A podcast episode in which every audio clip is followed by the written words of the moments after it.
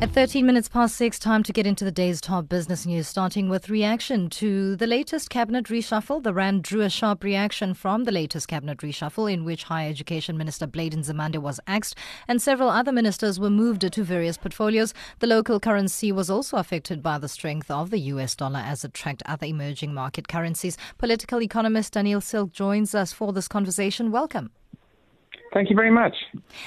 Daniel, let's start with uh, this marking President Jacob Zuma's second reshuffle this year and reportedly the 11th in his two terms in office. What message does this send amid continued concerns over political uncertainty in South Africa? Well, it certainly doesn't uh, add to a feeling of ease, and I think uh, that's what left everybody a little bit jittery here. Look, I think the headline issue to me is uh, the retribution or revenge exacted against Blade Nzimande. Clearly, uh, had been particularly critical of Jacob Zuma. The Communist Party themselves have largely distanced themselves from Zuma and from even supporting, of course, Mrs. Zuma at the end of the year. Uh, and uh, this was the time now for the president, I think, to flex his muscles. It's part of the sort of incremental flexing of the muscles the president has done uh, over the last few months, including the axing of uh, Pravin Gordhan and Mcebisi Jonas. Yeah. So we're just seeing a continuation of that. Uh, but clearly, also, I think there was an effort to strengthen the president's hands, to move uh, some of his um, more loyal supporters closer to him. Uh, and uh, I think that was also the message by bringing David Mahlobo in as energy minister, somebody I think uh, President Zuma relies upon, and perhaps uh, can uh, take the issue surrounding this nuclear deal forward mm. if that is uh, a motivating factor. I'm glad you raised the David Mahlobo element and the speculation around him being placed in that energy department to basically or reportedly make sure that uh, the nuclear build goes through. What's to be said in detail about speculation around that? Does this bode well for President Jacob Zuma flexing muscle? Does it even matter because this process was already unfolding? Well, I think the real question, and you're right, does it really matter? Because whether or not uh, there will be any fresh impetus to sign on the dotted line in the next few months um, is certainly uh, it's not clear at all whether, in fact, South Africa will be able to un- undergo anything near uh, the uh, originally desired nuclear build program, despite indeed the appointment of somebody like uh, who is uh, really regarded as some, somewhat of a, of a pro-nuclear person. Uh-huh. Uh, so my own view is that, look, this might be more symbolic than anything else. It might be an attempt, in a sense, to uh, ram through uh, this nuclear deal, perhaps before the end of Jacob Zuma's term, and if Jacob Zuma himself is feeling insecure, if he feels as though that his anointed candidate, uh, Mrs. Zuma, is indeed not likely to make it, there may be an attempt to get the deal done as quickly as possible, and this could be a precursor to that. But I'm not sure that even under those circumstances that uh, Jacob Zuma and his new energy minister will be able to take the matter forward. There could be further legal challenges against this issue. And of course, uh, Treasury itself would have to sign off on this massive capital commitment if it was to go ahead. Having mentioned uh, Dr. Nkosazana Zuma and the presidential uh, election or presidential race uh, in the uh, governing ANC, it was a bit of a surprise uh, following reports that uh, she may be given a post in cabinet, and now we see her remaining in the bank benches the, of the National Assembly. How do we respond to this one? Was this a strategic move or was it not in the pipeline?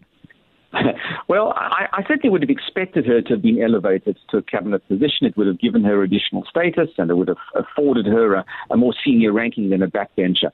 Um, in the absence of that, I suppose all one can really say is that um, either the president was really unable to go the extra mile to boost her into cabinet, given uh, the sharp differences of opinion, the faction, uh, the factionalization of uh, the broader ANC and its leadership structure, uh, to bring her in and make her look as though she is the anointed candidate herself would have perhaps been uh, equally uh, difficult for the president to do. That's the one option as to why he held back. The second option, indeed, is uh, uh, perhaps indeed um, there are other candidates that look as though they're more likely to be one of the leading lights or perhaps even get that nod at the end of the year.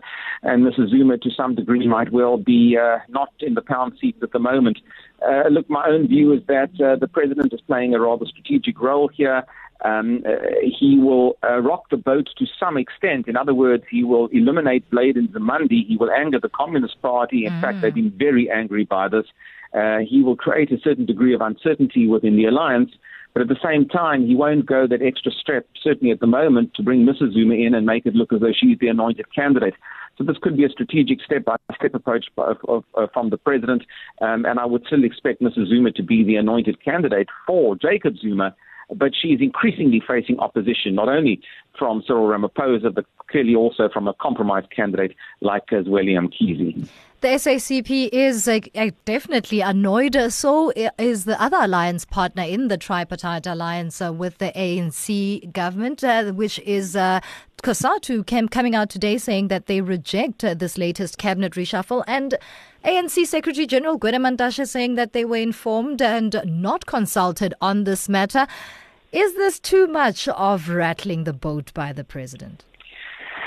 Well, it seems that the president wants to rattle the boat. So I think that from his point of view, he made the decision. It's his prerogative uh, mm. to shuffle the chairs in the cabinet deck, and uh, he did so. He wasn't afraid of the consequences.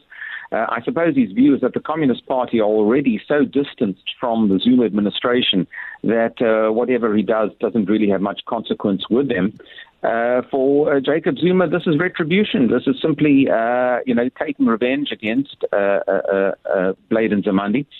Uh, but at the same time, I think uh, the alliance now falls into an even more precarious position mm-hmm. uh, than before today.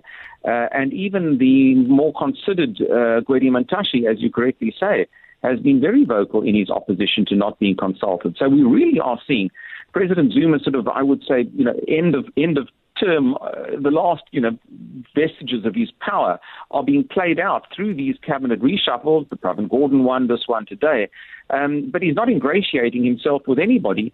And in a sense, he's also making life very difficult for Nkosazana Dlamini Zuma if she carries the baton, if she's the candidate of continuity from Jacob Zuma, she by implication uh, is indeed embroiled in all of this, and she's finding her own position even more difficult today than perhaps it was yesterday.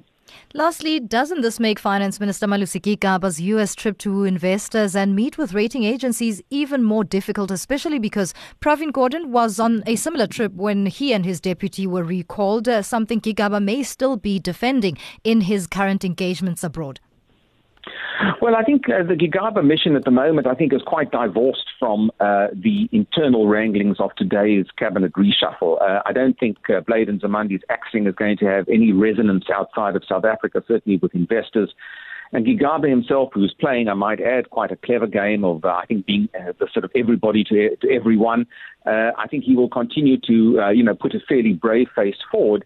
Uh, for most, I think, outside of South Africa, uh, today's reshuffle is not of great consequence.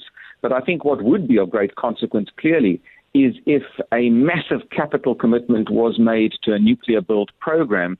That wouldn't resonate well amongst investors. That wouldn't resonate well amongst uh, the rating agencies, certainly.